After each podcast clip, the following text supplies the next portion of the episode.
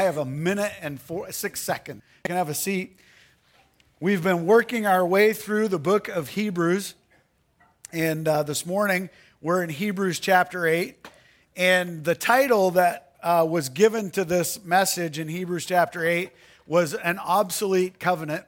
And I, uh, as I was reading the passage, it's true, we're going to talk about that this morning, but I, like a, I have a better title uh, than that. Don't tell Mike, he's not here this morning. Um, don't tell him that I came up with a better title because that was his title. Um, I came up with a better title. It comes out of Hebrews chapter 8, the first two verses. We're going to be hitting that in just a second. But in those first two verses, as I read it over and over and I was thinking about this passage of scripture, this line, this phrase just kept going through my head because it's in those verses. And it's this this is the main thing, or this is the main point. That's how this, this chapter, chapter 8, starts. This is the main point. I love that. I don't know about you, but uh, I love when I know what the main point is. I, I am not a wordy guy. I, I, I, don't, I, I don't like the fluff, okay?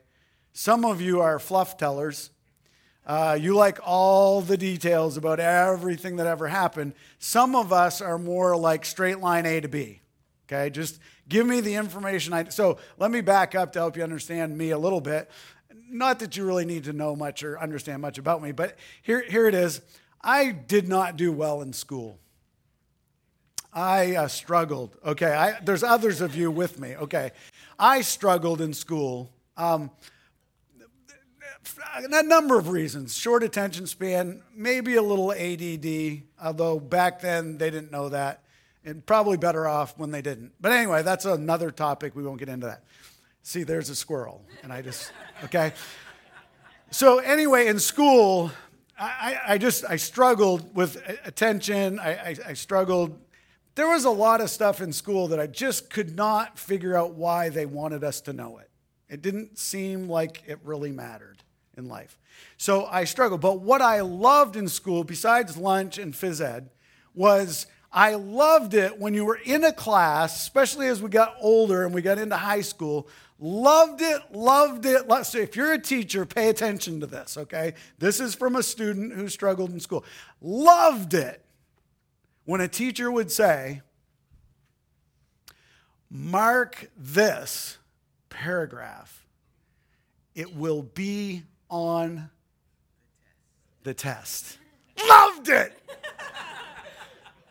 Because I knew what I needed. This is important. It's the main thing, it's the main point. And so, as we go through life and as we're doing our jobs and we're working with our families and we're just, we're living life, it's important to come back to the main point. I remember a message that was given when I was in high school. Uh, remember the guy who gave the message? And he, he went over all the way through his message. He kept saying, Remember the main thing. And he was talking about being a Christ follower. And he kept saying this keep the main thing the main thing. Keep the main point the main point.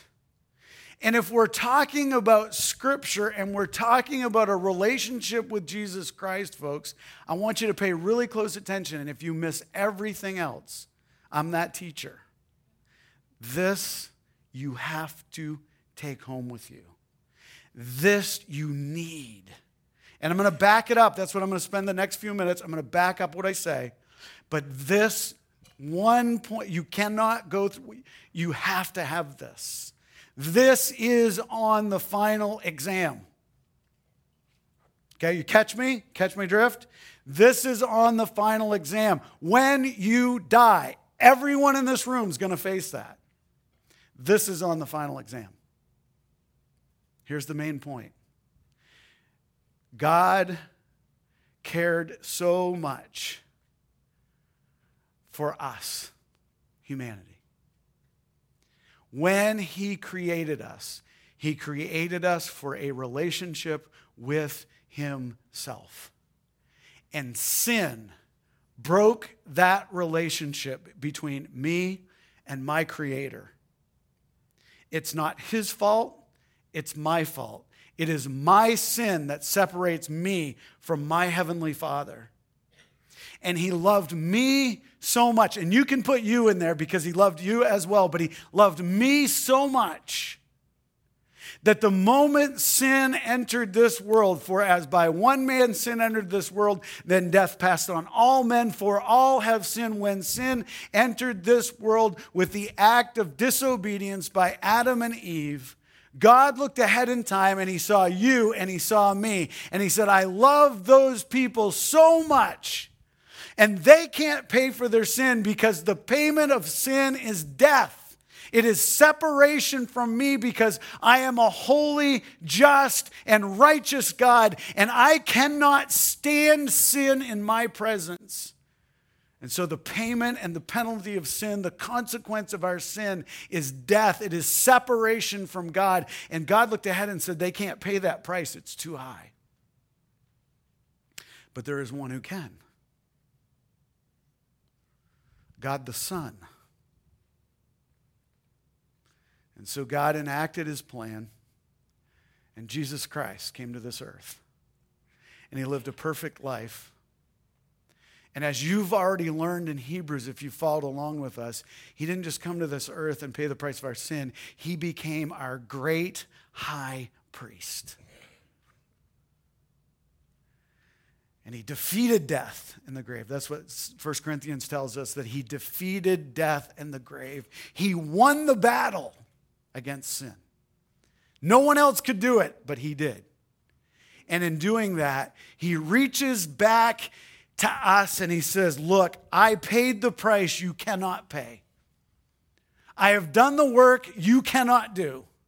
And if you'll simply yield your life and your will to mine, and you will say yes to me as the king and the master and the Lord of your life, I will take your sin and I'll wipe it clean and I will forgive you eternally and you will be my child, and you will have eternity with me. Is that good? That's the main thing. Don't miss it. That's the main point. If, if you miss everything else I talk about, that is on the exam. You will all, all of us will stand before God at one time. And the passing, the passing point, the passing, how you're going to pass the exam is simply this way it's saying yes to Jesus Christ and what he's done for you. That's how you pass. It's on the exam, it's the main point. And so, chapter 8, as we jump into chapter 8, chapter 8 is a transitional chapter in this book. And chapter 8 takes us from understanding the first seven chapters of this book, which painted a picture. The first seven chapters told us this it said, Look, there was all kinds of ways that I had set up, that God had set up for, the, for his people that they look back at and they said, look, the prophets are great and and and all, the miracles are great and the angels are great, but but the first seven chapters say no, but those were all good, but they all pointed to the greatest one, and the greatest one is Jesus Christ. He is the great high priest. He is the one that can make a difference. And they, they pointed to the, the, the priest, the Levitical system, and they said, look, the Levitical system doesn't do it, but Jesus does. Jesus does it for us. And so the first seven chapters reminded us over and over and over and over again how all of what man does falls short, but Jesus Christ is great. And chapter eight takes us from understanding that system failed to understanding all that's wrapped up in Jesus Christ. In chapters 9 through the end of the book, that's what it's going to do for us. And so this morning, we're going to transition. We're going to go from what happened in 1 through 7 to what's going to happen in chapters 9 to the end of the book. So, in this transition, would you, would you come along with me this morning as we wander down this road? And we're going to finish this morning by understanding what a new covenant is And that new covenant, we're going to have communion as we finish this morning because that's what the new covenant is wrapped up in. So here we go.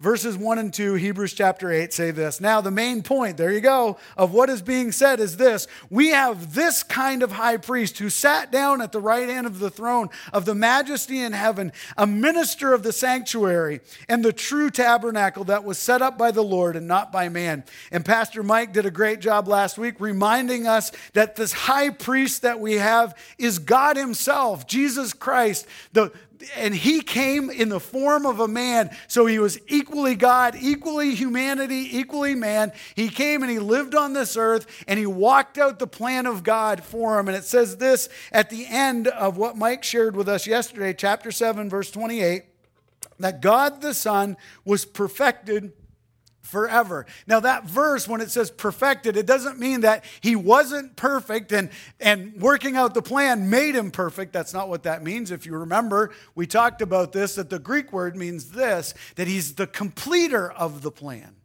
He perfected the plan of God. He wasn't lacking anything. He just fulfilled what God had set in motion and he did it. And what he's telling us there when he uses that word, he's saying this you know, you can I grew up on a farm. And sometimes dad would give me jobs that I didn't particularly like. I don't know if you've ever had those jobs or not. But one of the jobs that I got in the spring of the year was to clean out the calf pens, and they had been in that for four or five months. It's a stinky job. And there, there was a place in that calf pen. It was back. There's a feeder that went along one side. I can still picture it to this day. There's a feeder. And under that feeder, the feed that you fed the calves and stuff, and then all the manure got packed in under there. And I would clean the whole pen out and go, put new straw in. It would look great. And go, there, I'm all done. And dad would walk by and he says, What about under the feeder? See, my finished job was not dad's finished job. And when Jesus finished his job, there was no manure left on the outside edge. You catch what I'm saying? Because in our life, often what we do, even with God, we look at God and say, God, I'm all in, except for the little manure that's on the outside edge. And I'm keeping that. Well, you know what happens with that little manure that's on the outside edge? It affects everything. It affects everything. And that manure that was under that feeder affected where those cows ate.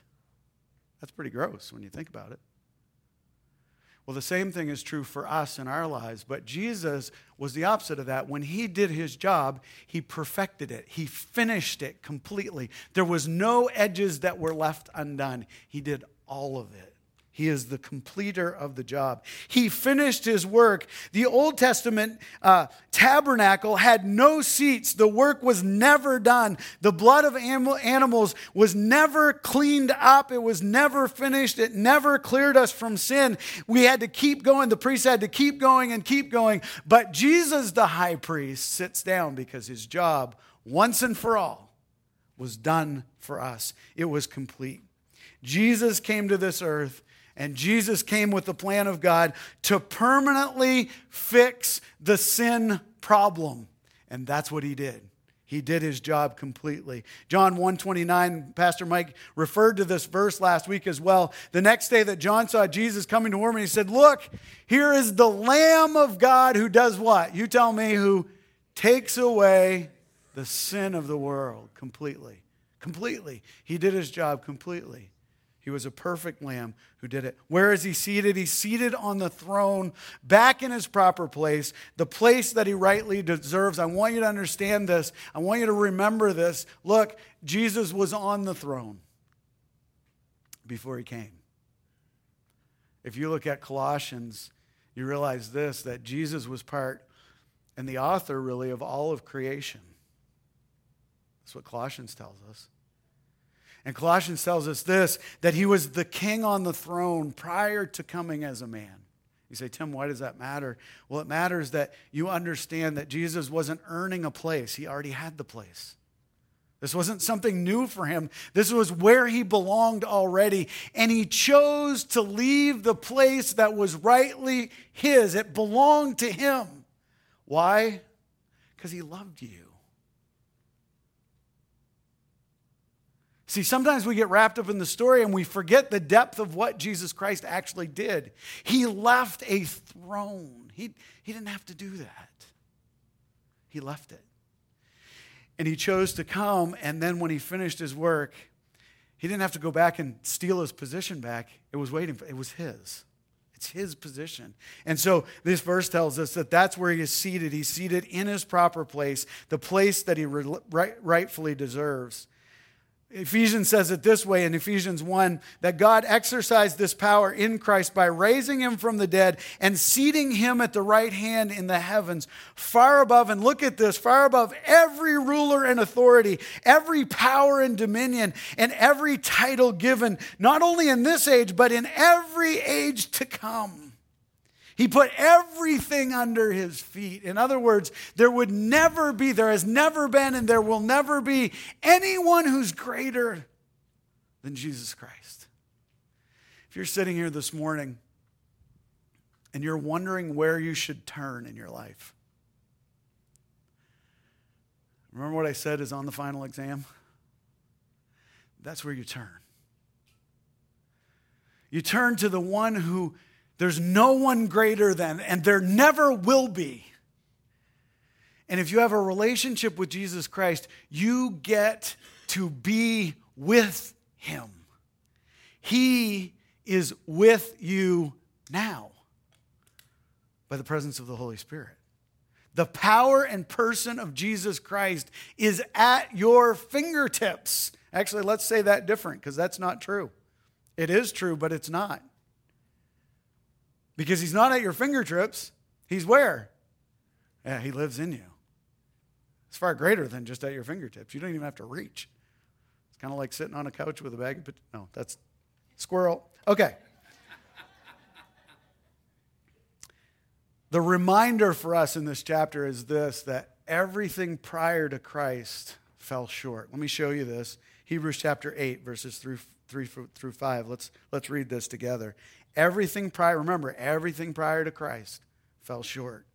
For every high priest is appointed to offer gifts and sacrifices. Therefore, it was necessary for this priest also to have something to offer.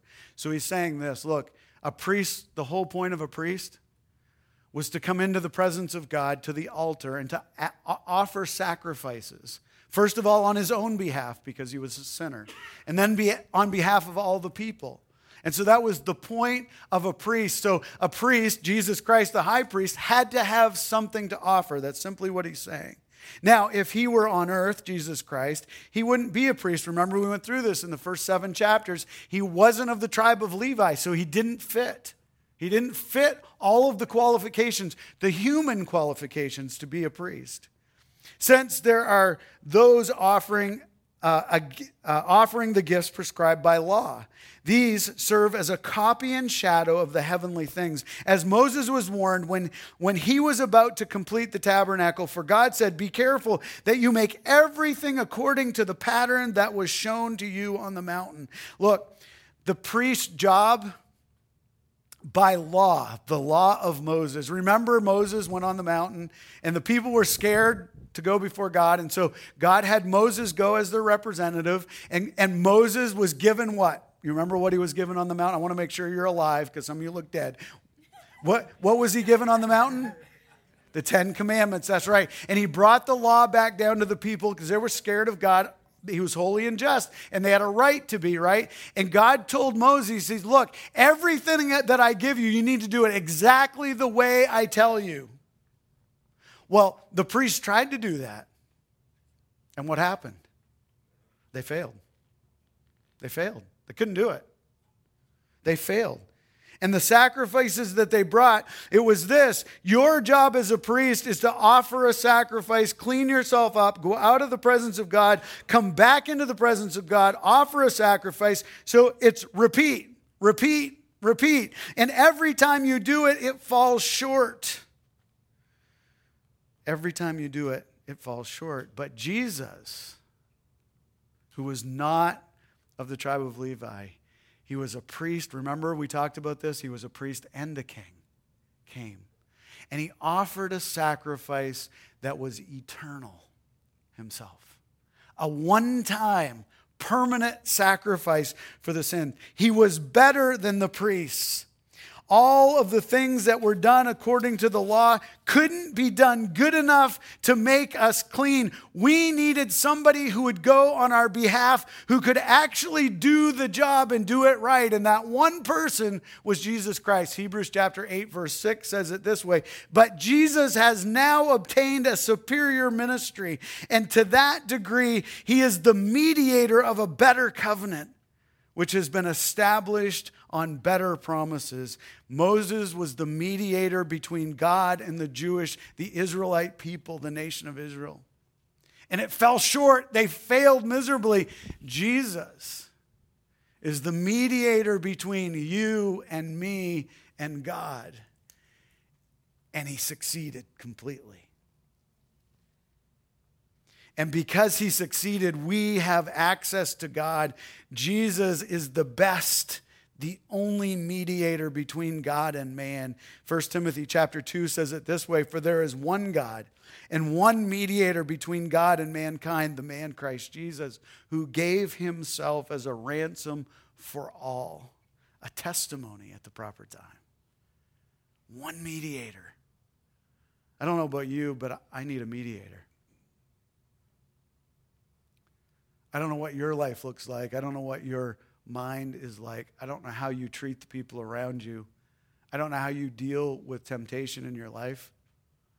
But the older I get, the more aware of how much I need someone who stands between me and God. One of my teachers in Bible school, here's one of your main points again. He used to say this all the time The older you get, and the closer to God you get, the more aware of your sin you become.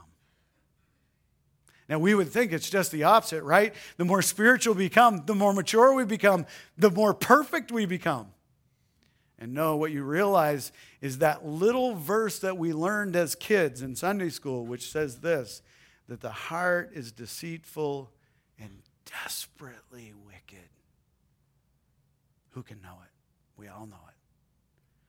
The sin in our heart pulls us away from God, and we need, I need, you need a mediator who stands before God. Jesus has given us a better covenant.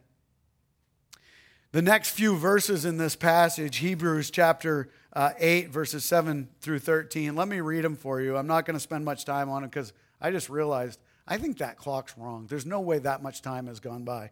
Um, let me read this really quick. But I, maybe it's the twilight zone and stuff is just disappearing. Here we go. For if that first covenant had been faultless, there would not have been an occasion for a second one. But falling, finding fault with his people, he says, now this is a quote from Jeremiah chapter 31, and I want you to understand this is what God through the prophet said would happen, would need to happen and it's important. See, the days are coming, says the Lord, when I will make a new covenant with the house of Israel and with the house of Judah.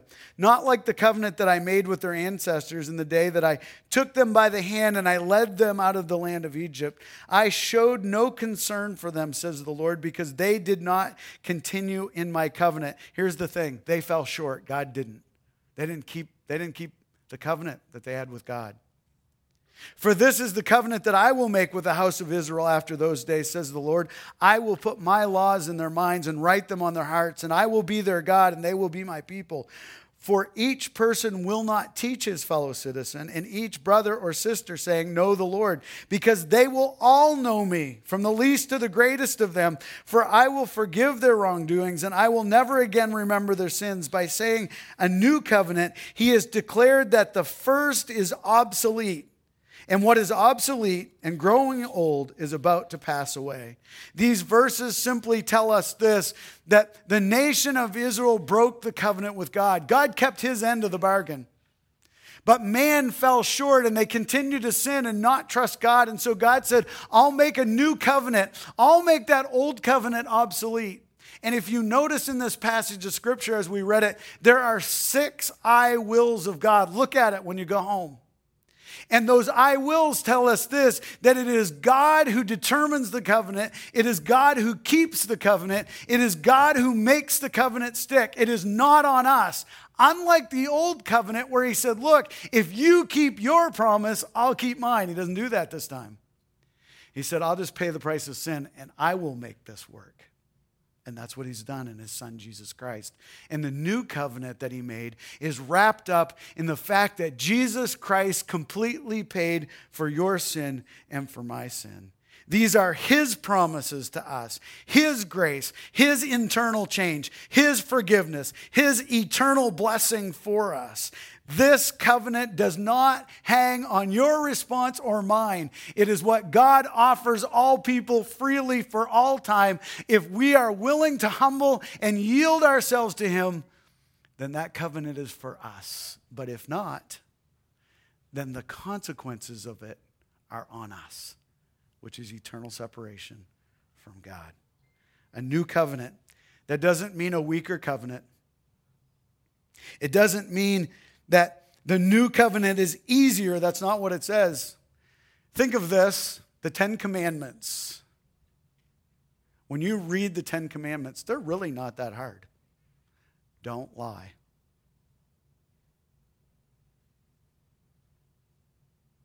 Don't steal. Don't kill somebody. These are basic things. And man couldn't keep them. The new covenant that Jesus Christ makes with us is this love the Lord your God with all your heart, your soul, and your mind. Love your enemy. Do good to those who despise you. It's actually harder. You know that? Love as Christ loves, forgive as Christ forgives. Show the love of Christ to everyone that you come in contact with. How easy is that? Care for those who despise you and despitefully use you. It's actually harder because the person of Jesus Christ and the Holy Spirit has to live in me to work out that covenant. I need him in order to work out that covenant. I need my mediator. I need Jesus Christ to work out that new covenant. So Jesus set in place in the New Testament, the words of Jesus, actually in Mark chapter 14, I want to read them for you. But he set up a way that we would be reminded of that new covenant. We call it communion. It's celebrating what Jesus Christ did on our behalf. And this morning, we want to wrap this service up by reminding that the old way has been made obsolete. It doesn't mean that the law is no good. The Ten Commandments are still good. They still point us to what it means to be righteous and holy and just. They're still important. But the new covenant is wrapped up in the forgiveness and the person of Jesus Christ. And that's what communion does. Communion points us to what Jesus Christ did on our behalf. The broken body of Jesus Christ we celebrate by taking the cracker or the bread. And the spilt blood of Jesus Christ we celebrate by drinking the juice that reminds us that his blood covers completely our sin and washes away the guilt that is on our hearts and our soul. Let me read these verses from, from Mark to you. As they were eating, he took bread and he blessed it and he broke it. And he gave it to them and he said, Take it. This is my body. And then he took the cup and after giving thanks, he gave it to them. And they all drank from it. And he said to them, This is my blood of the covenant, the new covenant which is poured out for many. Truly, I tell you, I will no longer drink of the fruit of the vine until the day when I drink it anew in the kingdom of God. Folks, the main point. This is the main point. Jesus Christ left his throne, came to this sin cursed earth lived a perfect life, was willing to be separated from his Father, to carry the weight of your sin and mine, to take the keys of death and hell, defeat it, to bring himself back to life, which no one else has ever done or will ever do, and offer you forgiveness that you can obtain no other way. And this morning, when we celebrate communion by taking the bread and the wine, we're saying, Thank you. Thank you for what you have done for me. If you're a believer in Jesus Christ, I, I invite you to join us as we celebrate. Pause. Say thank you to Christ for what he's done in you and what he's doing in you. If you're sitting here this morning and you don't have a relationship, you haven't experienced the forgiveness of Jesus Christ, you can. Right where you sit, you can simply bow your head and say, Christ, I understand that I'm a sinner and I cannot pay the price for my sin. I need a mediator. I need one who would go between me and God. I need your payment for my sin and accept what he's done for you on the cross. The Bible tells us this if you believe on your heart and place your faith in Jesus Christ, you will be saved. You will be saved. So celebrate with me this morning as we have communion together. Father, thank you so much for the work that you did through your Son, Jesus Christ, on the cross for us. Thank you for the new covenant that's wrapped up in the price that was paid for us. Thank you that it's permanent, it's eternal, and our price for our sin has been paid completely in your Son. Help us now, remind us as we celebrate together. In your name we pray.